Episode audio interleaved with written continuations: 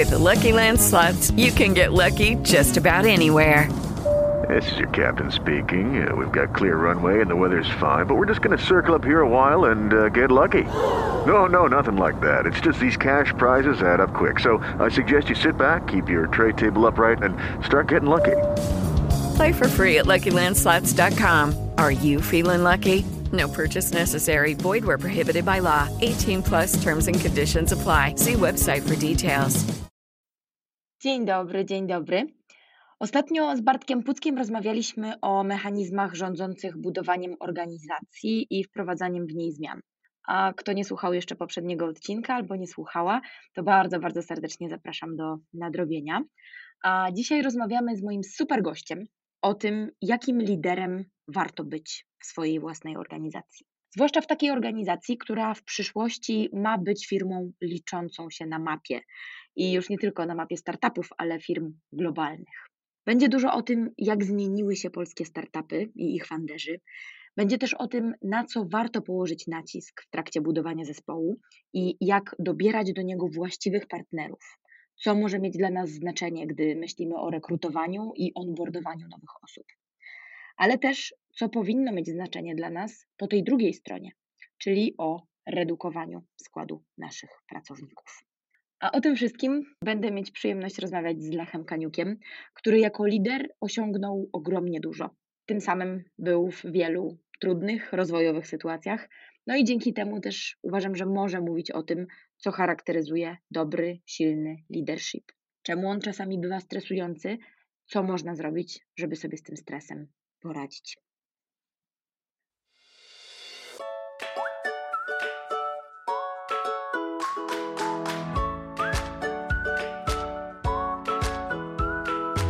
Cześć, tu Róża. Witam Was bardzo serdecznie w 38 odcinku naszego podcastu Ludzie z pracy. Najbardziej ludzkiego podcastu o pracy dla wszystkich tych, którzy pracują z ludźmi i chcieliby ich, ale też siebie, lepiej rozumieć.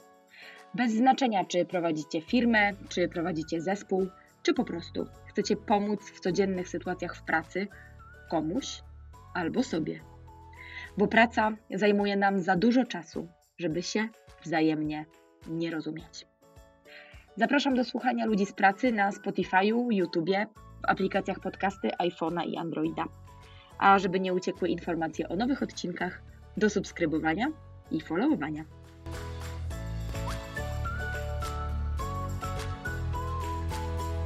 Witaj Lechu, bardzo, bardzo dobrze Cię gościć. Cieszę się bardzo, że przyjąłeś nasze zaproszenie do ludzi z pracy. Bardzo Ci za to dziękuję.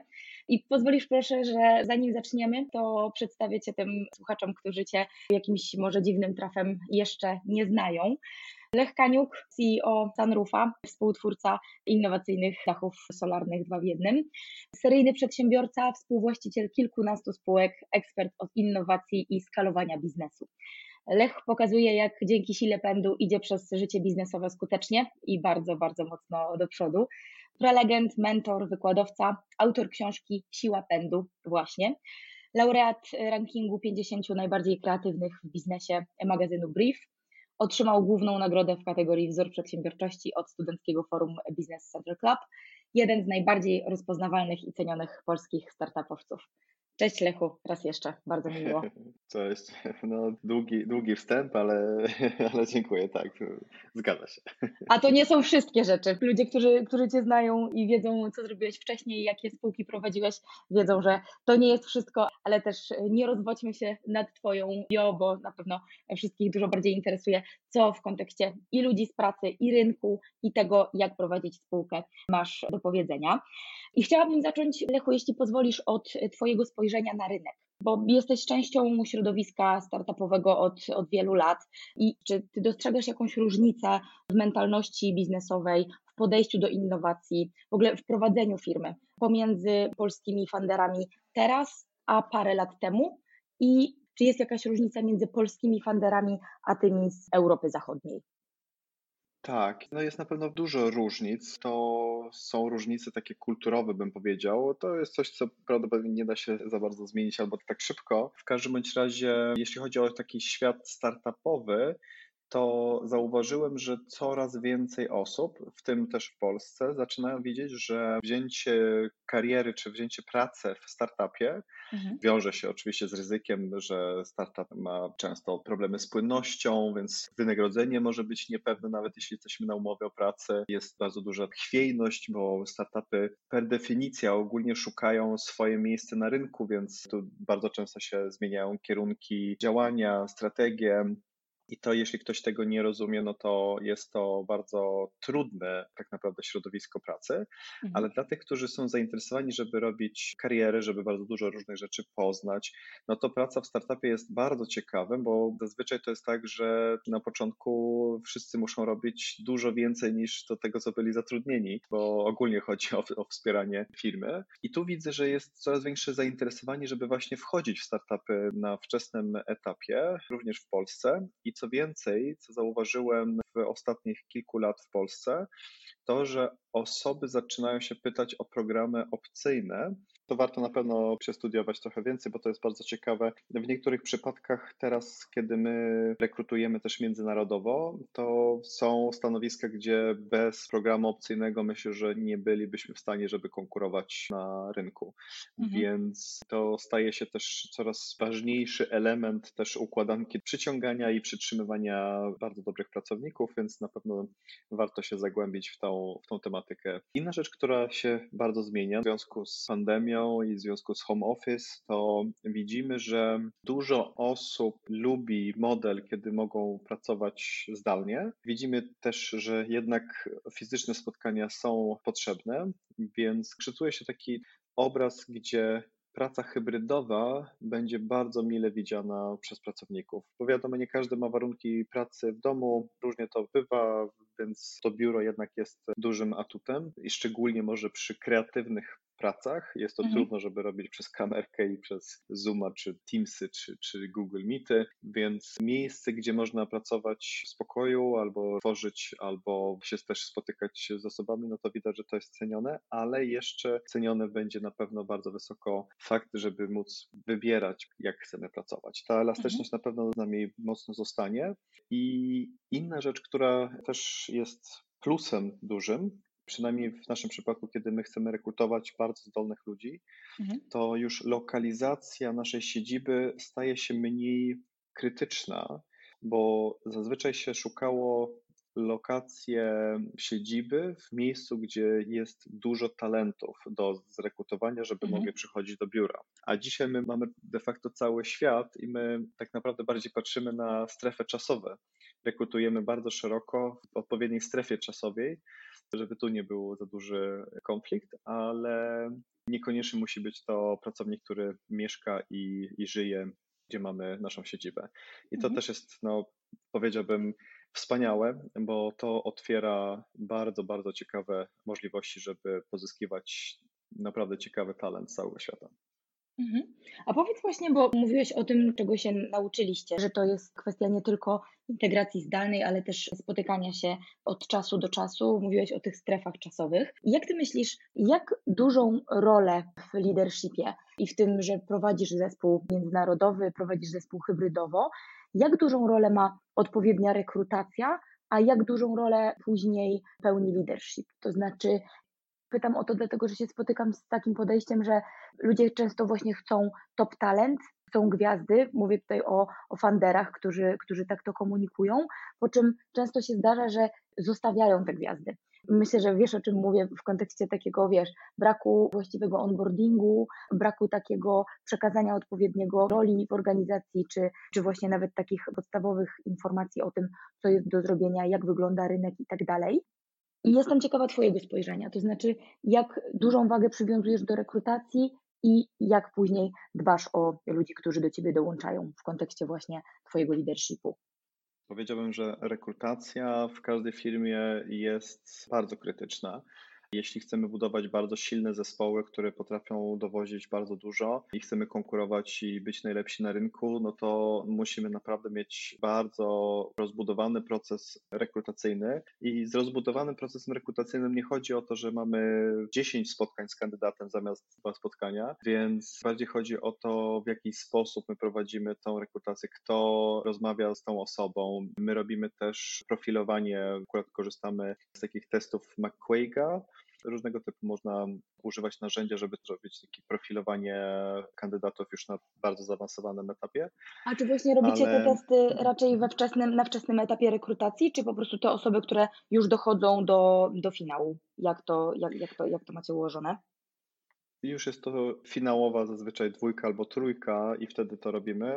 Z jednej strony częściowo to jest związane z kosztami, no bo każdy taki test kosztuje, więc przy wczesnym etapie, jak jest dużo kandydatów, to byłoby po prostu nieefektywnie, ale też nie mielibyśmy zasobów, żeby tak naprawdę przeanalizować wszystkie te, te raporty, więc robimy to na późniejszym etapie i to też jest, żeby zrozumieć. Czasami jest tak, że na pewne stanowiska też pewien profil bardziej odpowiada. My też, jak robimy z każdym, to my też wiemy, jak nasz zespół funkcjonuje mhm. i jaki profil będzie dobrze współpracował z innym profilem. I jeśli jest taka sytuacja, zresztą dwa bardzo różne profile, które mogą być trochę konfliktujące, mhm. no to wtedy jest więcej czasu poświęcone, żeby po prostu osoby też zrozumiały drugą osobę. Bo jeśli my rozumiemy sposób myślenia, sposób e, jakby działania tej drugiej osoby, mhm. to jest dużo łatwiej, żebyśmy my też z jednej strony może nie, nie denerwowali się, nie, nie frustrowali się, ale też, żeby dostosowywać też swoją komunikację, żeby ona była bardziej dostosowana do, do odbiorcy i vice versa oczywiście. Więc to jest dość ważne dla dynamiki. Myślę, że szczególnie ważne jest wtedy, kiedy mamy bardzo rozproszone teamy, to brakuje dużo takiej niewerbalnej komunikacji, które mamy i to spotykanie się przy przysłowiowej kawie mhm. i w kuchni i tak dalej, w przerwach, no to tego nie ma przy zdalnej pracy. Więc my gubimy dość dużo takiej interakcji, która jest ważna międzyludzka i to jest na pewno duże wyzwanie.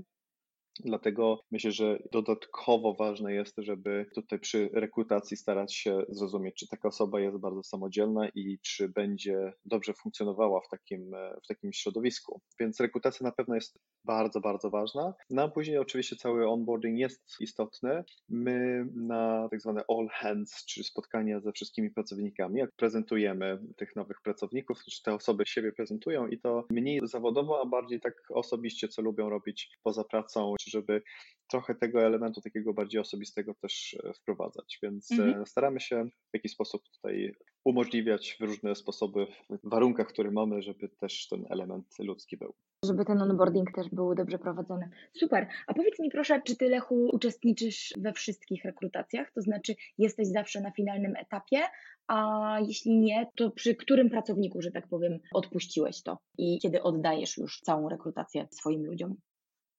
W tej chwili w Sunroof my zrekrutowaliśmy praktycznie w przeciągu ostatnich półtora roku prawie 200 osób.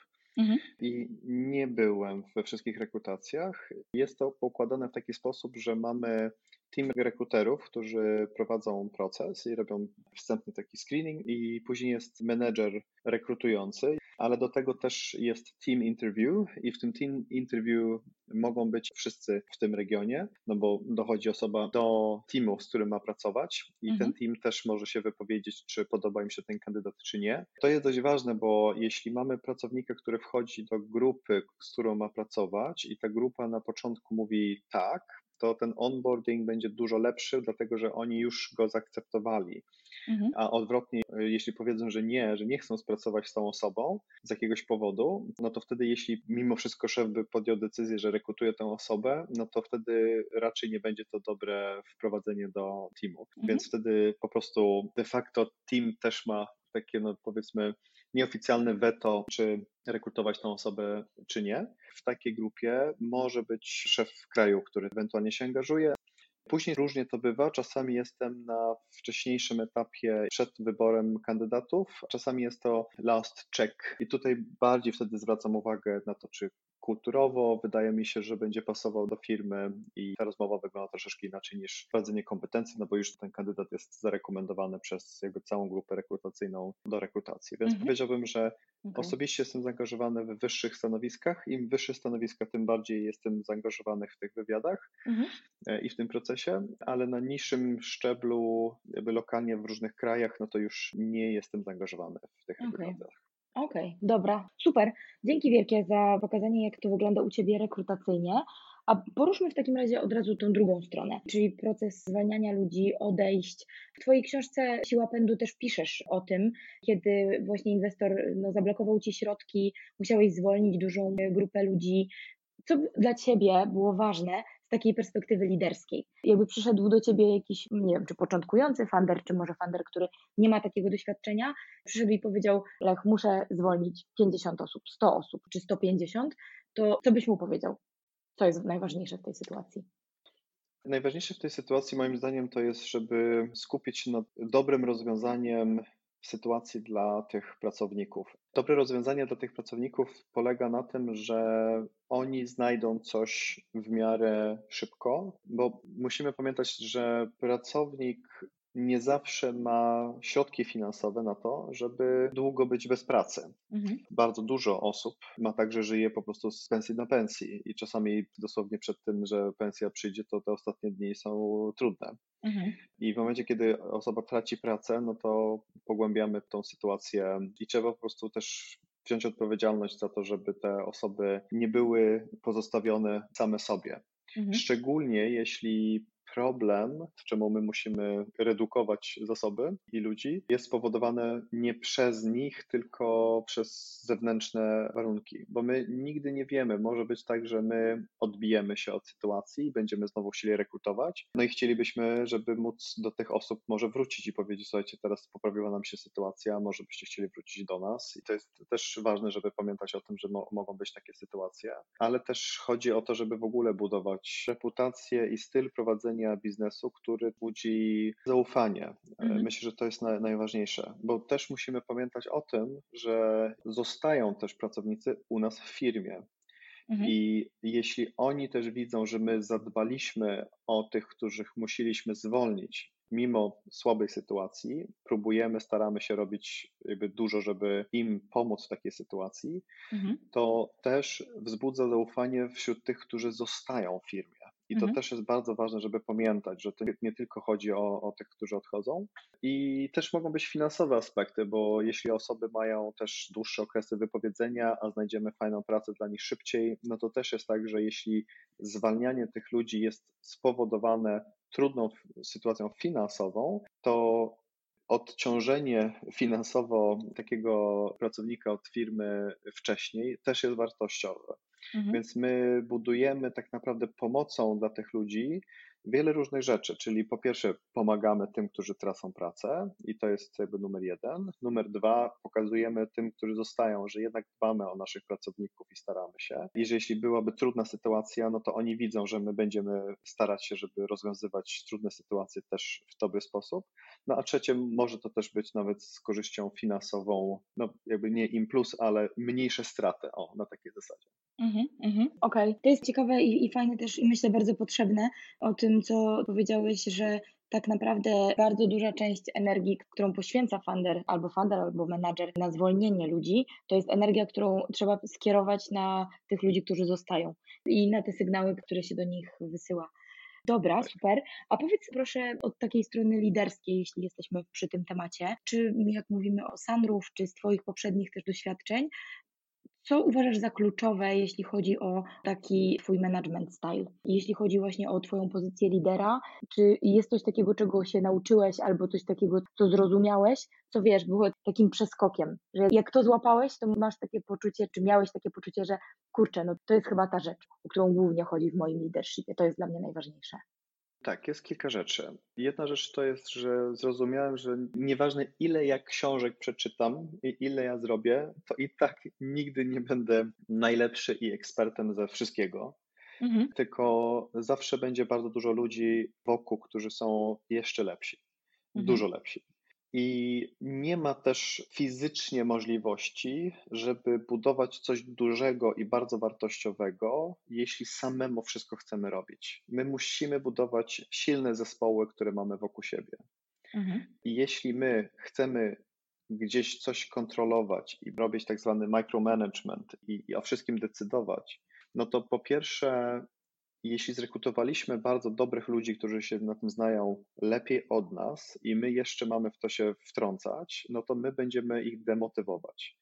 A mhm. demotywacja oczywiście nie jest korzystna, żeby rosnąć i budować firmę. Po drugie, będziemy też hamować rozwój naszej własnej firmy, dlatego że my będziemy cały czas tym wąskim gardłem, który cały czas musi się wypowiedzieć, coś od siebie dodać, i to spowoduje, że wszystko będzie się u nas kolejkowało, bo po prostu nie będziemy mieć czasu. Mhm. Może przy mniejszej firmie da się jeszcze dużo rzeczy robić i być jakby zamieszany czy zaangażowany w wielu różnych rzeczach, mhm. ale przy dużej firmie to już jest fizycznie niemożliwe. I jeśli zrozumiemy, że potrzebujemy rekrutować lepszych od nas, którzy mają po prostu dostać narzędzie pracy i powinniśmy się usunąć z ich drogi, żeby oni mogli swoimi doświadczeniami, swoimi um, mhm. umiejętnościami i swoim zaangażowaniem budować ten swój dział, no to to jest najlepsze. Więc my musimy rekrutować świetnych ludzi, i wspierać ich w tym, żeby oni mogli rosnąć. I jeśli my znajdziemy osoby, które mogą nas zastąpić w tym, co my robimy, to to nie oznacza, że my jesteśmy już no, niepotrzebni, tylko to oznacza, że my jesteśmy gotowi do tego, żeby wskoczyć na wyższy poziom.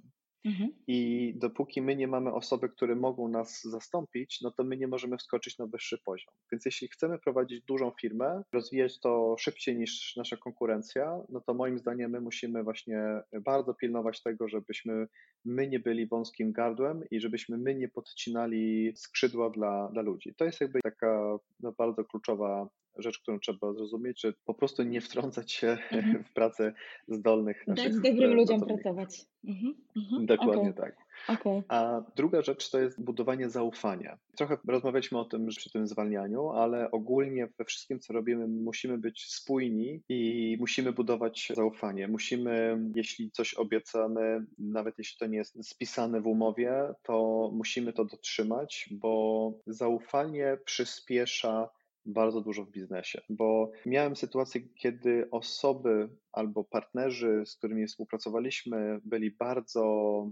e, nie wiem, podejrzliwi, wszystko chcieli dokumentować, wszystko musiało być na umowie, no to procesowanie umów, zapisów i tak dalej, to to kosztuje dużo pieniędzy i kosztuje przede wszystkim bardzo dużo czasu.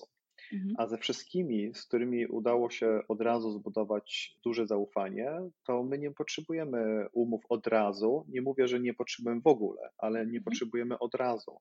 Możemy zacząć już działać. Ja mam wiele przykładów, gdzie osoby, z którymi już zbudowałem zaufanie, albo w jakiś sposób miałem zaufanie, które było przyjęte przez te osoby, przyjęły na przykład pracę i zaczęli pracować, mimo tego, że wszystkich rzeczy nie spisaliśmy jeszcze w umowie. Mhm. I i nie udałoby się tego zrobić, gdyby się nie miało jakby duży kredyt zaufania, więc to zaufanie, rekrutowanie zdolnych ludzi i być po prostu osobą, która stara się dawać im narzędzie do pracy i budować wizję.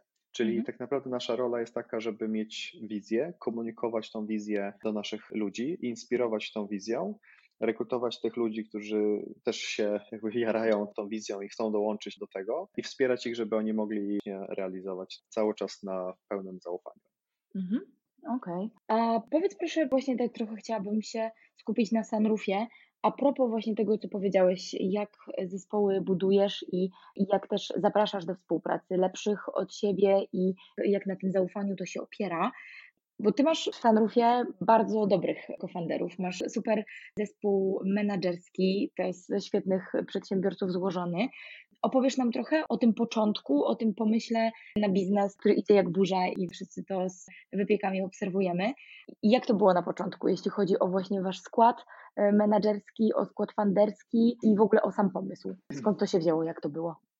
To jest tak, że mój brat jest inżynierem budowlanym i on miał firmę budowlaną i jako pomysł miał po co budować najpierw dach i później na ten dach kłaść brzydkie panele fotowoltaiczne. Wygląda to okropnie, jest to jakby uciążliwe też, bo trzeba budować najpierw właśnie dach, a później stelaż na dachu i na ten stelaż montować te, te panele i tak dalej. Mhm. Zastanawiam się, czemu to musi tak wyglądać, czy nie można to by było zrobić, gdzie tak naprawdę ta dachówka też produkuje prąd mhm. E, i zrobić takie rozwiązanie dwa w jednym. I on stworzył prototyp na swoim dachu i tam było dopracowane, żeby ten dach nie przegrzewał się, żeby nie ciekła woda i tak dalej, żeby ogólnie funkcjonowało to jako dach, ale też jako właśnie instalacja fotowoltaiczna.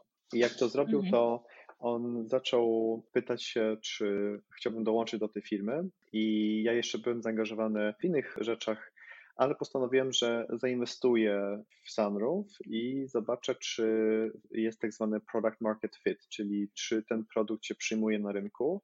I, no i, i w ciągu roku udało się wyskalować z projektu pobocznego mojego brata do tego, że faktycznie ta spółka zaczęła szybko generować wzrosty. Mhm. Więc postanowiłem, że to jest ciekawy projekt, ale powiedziałem do Karola, mojego brata, że jeśli miałbym się zaangażować tak pełną parą, to po pierwsze nie chcę, żeby to była firma rodzinna, nie chcę, żeby to była firma lokalna, tylko ambicje byłyby takie, żeby zrobić lidera na rynku, bo, mhm. bo nie ma lidera dzisiaj na, na, na rynku, właśnie jeśli chodzi o, o dachy, które mają zintegrowaną fotowoltaikę ale też same dachy też jest trochę za mało, tylko ciekawe byłoby, czy mogłoby się zrobić coś więcej z tym pomysłem.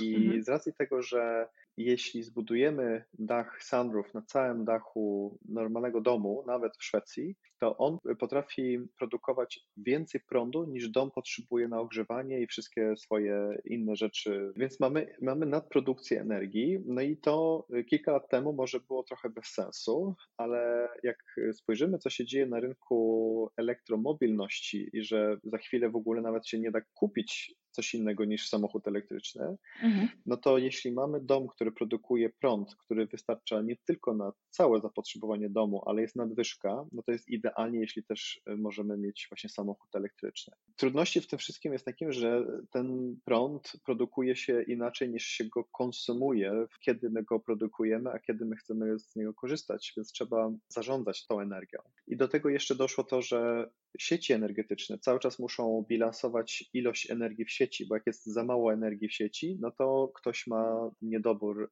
energii, a jeśli jest za dużo energii, no to degradujemy tą sieć za bardzo, ją obciążamy za bardzo, może spalać transformatory i tak dalej. Więc cały czas jest walka o to, żeby bilansować tą energią i to jest też bardzo trudne i się robi coraz trudniejsze dla operatorów sieci i my jako jednostka, która mogłaby sterować naszymi dachami, zarówno też i z bateriami u naszych klientów i docelowo też bateriami samochodów elektrycznych, które będą podłączone do tych domów naszych klientów, to my możemy też pomagać w bilansowaniu energią w sieci.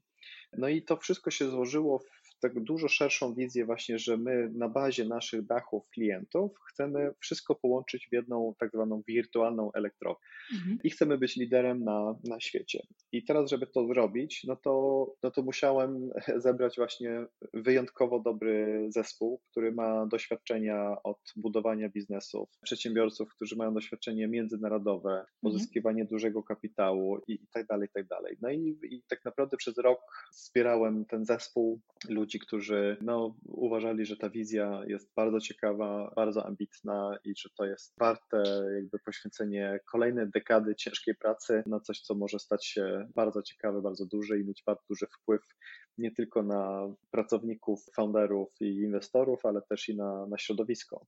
No mhm. i tym sposobem wybrałem właśnie zespół ludzi, którzy są po prostu niesamowici. Mhm. Mhm. Powiedziałam już, że wszyscy poczynania Wasze obserwujemy i trzymamy kciuki z jednej strony, a z drugiej strony już jesteśmy dumni, także to jest duża rzecz. A powiedz mi proszę jeszcze od takiej strony UVP. Tak jak Galloway mówi, że, że każda firma się powinna okopać gdzieś tam tą, tą głęboką fosą i trochę opowiedziałeś o tym koncepcie, trochę myślę, że już wszyscy, którzy jeszcze o Sunroofie nie słyszeli jakimś cudem, to już rozumieją, jaki jest koncept i, jak złożone jest complexity tego, co chcecie zrobić. Natomiast tak pod kątem właśnie unique value proposition, co macie wy, czego nigdy wasza konkurencja nie będzie miała? Czy to jest właśnie to połączenie wielu elementów, czy to jest to complexity, czy to jest coś jeszcze lub coś innego? Na dzień dzisiejszy to mamy kilka rzeczy. Jedna rzecz to jest taka, że w ogóle nie ma konkurenta na świecie dzisiaj, który produkuje więcej prądu per metr kwadratowy z dachu. To jest pierwsza rzecz, która jest naszą silną stroną. Druga rzecz taka, że my budujemy to w taki sposób, że jest bardzo niski ślad węglowy. Myślimy, nie mamy danych, dlatego mówimy, że myślimy, że mamy najniższy ślad węglowy ze wszystkich rozwiązań też na świecie i hipotezę mamy taką, że mamy to dlatego, że nasze rozwiązanie też jest stosunkowo proste i używamy małą ilość materiałów, co od razu oznacza, że mamy niższy ślad węglowy.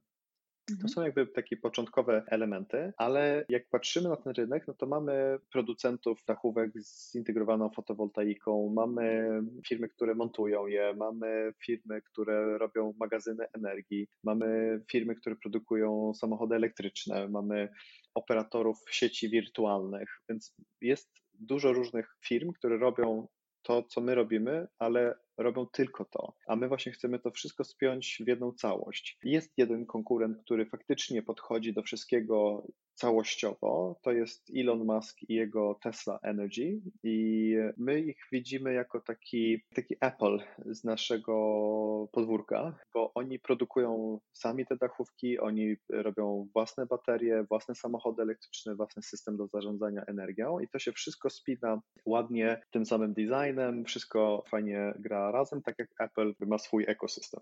Mhm. To my nie będziemy produkować baterii, nie będziemy produkować samochodów elektrycznych, ale mamy system i mamy nasz, nasz dach, więc tak porównałbym to do, do Microsoft czyli mhm. będziemy bardziej taką otwartą platformą, która jest hardware agnostic, czyli w ogóle nie jesteśmy związani z jednym konkretnym producentem mm. samochodów na przykład, mm. tylko dzisiaj mamy współpracę z Volvo Polestars, Cakebike, rozpoczynamy też tutaj z polskim producentem pojazdów elektrycznych, też w Polsce mamy współpracę z Porsche Interauto, więc jest dużo różnych współprac z różnymi takimi dostawcami różnych rzeczy i my widzimy, że my chcemy się właśnie potrafić wpinać, czy żeby właśnie producenci i dostawcy mogli się wpinać do naszego systemu, więc my też zbudujemy całościowy produkt, czy ktoś jak kupi nasz dach i ma samochód od naszego partnera, to my też widzimy tą baterię w naszym systemie, możemy to wszystko zarządzać razem i to wszystko tak współgra, no ale nie, niekoniecznie wszystko produkujemy sami. I tym sposobem właśnie jesteśmy taką platformą, która dużo bardziej całościowo do tego podchodzi.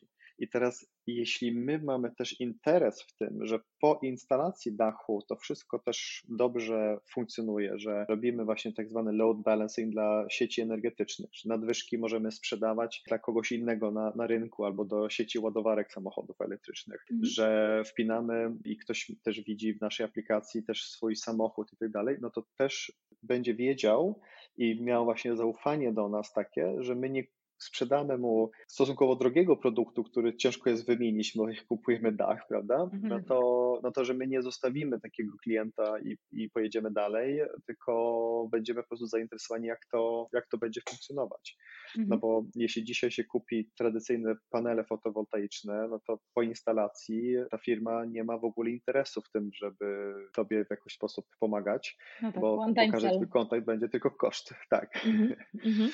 więc więc ta, ta, ta ciągłość i ta relacja długofalowa z klientami też jest, też jest USP, no i też w ogóle budowanie to jako taki całościowy produkt w ekosystemie. Mamy pomysły, żeby móc wziąć dach za złotówkę, gdzie on się spłaca prądem, który wytwarza. Mamy pomysły, żeby też rozmawiać z producentami samochodów e, elektrycznych i motocykli elektrycznych, żeby w pakiecie w najmie też może dostawać właśnie pojazd elektryczny, więc jest dużo pomysłów, jak my moglibyśmy stać się takim, taką firmą, do której mogę zelektryfikować moje życie i funkcjonowanie. Mhm. Mhm. I to jest wielki projekt na wiele lat. Jak ty myślisz, Lech, ile to, ile to będzie trwało, taki twój strzał? Kiedy osiągniesz taki poziom firmy, taki zasięg, że powiesz sobie, kurczę, no dobrze to wygląda. To jest ten moment. Nie mówię, że wtedy będziesz już tylko spał i leżał na laurach, bo nie podejrzewam cię o to, ale taki czas, gdzie dajesz sobie na taki bardzo intensywny rozwój sobie, swoim ludziom, swoim, swojemu produktowi. Nie mamy określonego czasu takiego, żeby osiągnąć i powiedzmy właśnie, żeby, nie wiem, sprzedać czy zrobić coś w tym stylu. Ja myślę, że właśnie to, co jest ciekawe w naszym przypadku, gdzie my jesteśmy kilku przedsiębiorców, którzy już wielokrotnie zbudowali i sprzedali swoje firmy, jesteśmy w takiej pozycji, gdzie nam nie zależy tak bardzo na tym, żeby sprzedać firmę tym razem, tylko nam bardziej zależy na tym, żeby zobaczyć, jak daleko możemy to pociągnąć. Mhm. Bo zrobienie dużej firmy i sprzedać to już zrobiliśmy, ale jak zbudować potężną firmę międzynarodową. I, I, to jest to, co nas w tej chwili najbardziej nakręca, ale z takich powiedzmy targetów, które mamy, jest, żeby przed 2025 roku już osiągnąć status tak zwanego jednorożca. Mhm. Więc i to myślę, że to zrobimy. Jesteśmy na, na dobrej drodze, rośniemy bardzo szybko, więc Mega. Trzymam bardzo mocno kciuki za to. Super. Powiedz mi jeszcze, nie proszę już tak na koniec, ponieważ no, dużo rzeczy masz na sobie. To jest to, co powiedziałeś, że też oddawanie ludziom i dawanie im tego ownershipu, zatrudnianie odpowiednich ludzi, samo to, że masz znakomitych partnerów w biznesie, którzy gdzieś tam współdzielą z tobą tą odpowiedzialność, to jest jedna rzecz. Natomiast temat obciążenia psychicznego mnie interesuje. Na co uważasz, że powinni się przygotować młodzi innowatorzy albo osoby, które właśnie, nie wiem, na przykład zebrały rundę seedową albo najchętniej rundę A. I jak to czujesz? Czy to jest tak, że każdy ma swoje indywidualne doświadczenia i to jest wszystko właśnie bardzo personalne, czy z Twoich doświadczeń ktoś mógłby skorzystać, czy, czy można je jakoś generalizować, jeśli chodzi właśnie o, o radzenie sobie ze stresem, z obciążeniem psychicznym? Czy mógłbyś coś tutaj komuś poradzić, czy podzielić się tym, jak Ty sobie radzisz?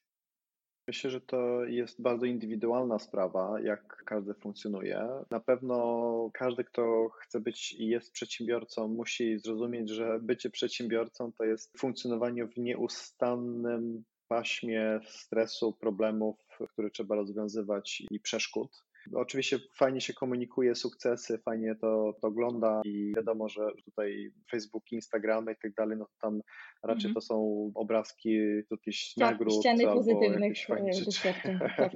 Tak. Dokładnie tak, ale to tak w rzeczywistości nie wygląda i każdy ma dużo kłopotów. To polecam przeczytać jakąkolwiek biografię jakiegokolwiek przedsiębiorcy, to zobaczycie, że to każdy miał wiele razy takie sytuacje, gdzie prawie to wszystko padało i tak dalej, więc zrozumienie zrozumienie tego, że to jest mimo wszystko życie w nieustannym stresie, z nieustanną ilością różnych kłopotów do rozwiązania, to w pewnym sensie pomaga nam nie przyjmować ten stres zbyt mocno, bo jeśli to rozumiemy, że to po prostu tak wygląda moja codzienność, no to to jest dużo łatwiej, żeby to zaakceptować i nie skupiać się za bardzo nad tym stresem, tylko bardziej się skupiać nad rozwiązaniem tych różnych sytuacji. Też jest tak, że jak rośnie firma, to my też potrzebujemy rosnąć razem z firmą i to czasami jest trudne, dlatego że czasami rośnie firma tak szybko, że my gubimy nawet perspektywę pewnych rzeczy, bo czasami może być tak, że coś, co nas kosztuje 5000 zł, jakiś błąd, to na początku firmy to jest po prostu straszne i to boli, ale jak firma zaczyna mieć obroty na poziomie 100 milionów złotych, no to te 5 tysięcy złotych stają się no, mniejszym problemem i nie musimy to aż bardzo tak przeżywać. Chodzi właśnie o to, żeby łapać perspektywy też zmianie, jak my rośniemy. Jeśli mamy mały zespół, nie wiem, 10 osób i jedna osoba odejdzie, to jest może bardzo uciążliwe, ale gdyby dzisiaj w Sunroof odeszła jedna osoba, to to jest jedna z 200 osób. I mhm. oczywiście zależy, jaka to jest osoba, no ale żeby ten problem był porównywalnie duży, no to musiałoby jednocześnie odejść nagle 20-25 osób. Więc ta perspektywa też jest bardzo ważna, żeby mieć. Staram się też ćwiczyć i robić inne rzeczy, które pozwalają na to, żeby jednak się odstresować, czy trochę inne perspektywy też łapać i myśleć o czymś innym, więc dużo czytam książek, no to takie, takie rzeczy. Też mhm. gram na pianinie sporadycznie, ale kiedyś więcej, no to, to też jest trudno, żeby myśleć o problemach, kiedy się jest skupiony na tym, żeby grać. Jestem amatorem, jeśli chodzi o medytację, trochę do tego tematu podchodzę. To jest jakaś taka eksploracja na wczesnym etapie, czy to też może być coś, co może pomagać. Okej. Okay. Czyli dużo robisz rzeczy, żeby gdzieś tam tą swoją uwagę przekierowywać, bo to, co mówisz o tej skali, to, co mówisz o tym, że no właśnie wszystko, wszystko jest kwestią kontekstu i ten kontekst też trzeba umieć złapać, to jest ważna rzecz, natomiast dużo masz takich aktywności poza, to jest, to jest super, to możecie też jakoś chronić przed wypaleniem i przed taką odpowiedzialnością, która jest trudna i obciążająca też, nie? Za to, że, za to też trzymam kciuki bardzo. Dobrze, Lechu, bardzo, bardzo Ci dziękuję za to, że mogliśmy dzisiaj porozmawiać. Trochę o Sunroof, trochę o Twoim leadershipie, trochę o Twoim rekrutowaniu i o tym, czego się nauczyłeś, czego ludzie też od Ciebie mogą się nauczyć. Bardzo wszystkich zapraszam i polecam Twój Instagram, jeśli chodzi o inspiracje biznesowe, o to właśnie, co czytasz. Tobie nieustająco życzę i realizacji celów, i, i rozwoju tego, żeby Twój zespół był już bardzo dobry, ale był jeszcze coraz lepszy i oczywiście tego unicorna. No i tego, żebyście osiągnęli to, co chcecie w dobrych okolicznościach. Wszystkiego dobrego raz jeszcze i bardzo Ci dziękuję. Super, dziękuję i powodzenia dla, dla wszystkich. Tak. No i to tyle. Bardzo, bardzo dziękuję. Mam nadzieję, że nasza rozmowa z Lechem o budowaniu firmy na zasadach rozwojowego, ale też ambitnego leadershipu i zasadach gry panujących w startupach przypadła Wam do gustu. Dajcie znać, co o niej myślicie. Regularnie, zawsze bardzo czekamy na Wasze opinie, czy to przez LinkedIna, czy przez Facebook, czy przez YouTube. Dawajcie znać. Subskrybujcie, followujcie proszę ludzi z pracy, ocencie jak Wam się podoba i przekażcie dalej. Jeśli komuś taka przestrzeń rozmowy w necie może się przydać, przekażcie proszę info o naszym podcaście, który właśnie znajdziecie w YouTubie, w Spotify'u i w aplikacjach do podcastów iPhone'a i Androida. A na dzisiaj wielkie, wielkie dzięki. Zapraszamy po więcej i trzymajcie się. Powodzenia z ludźmi z pracy. Pa! Lucky Land slots, you can get lucky just about anywhere. Dearly beloved, we are gathered here today to. Has anyone seen the bride and groom? Sorry, sorry, we're here. We were getting lucky in the limo and we lost track of time. No, Lucky Land Casino, with cash prizes that add up quicker than a guest registry.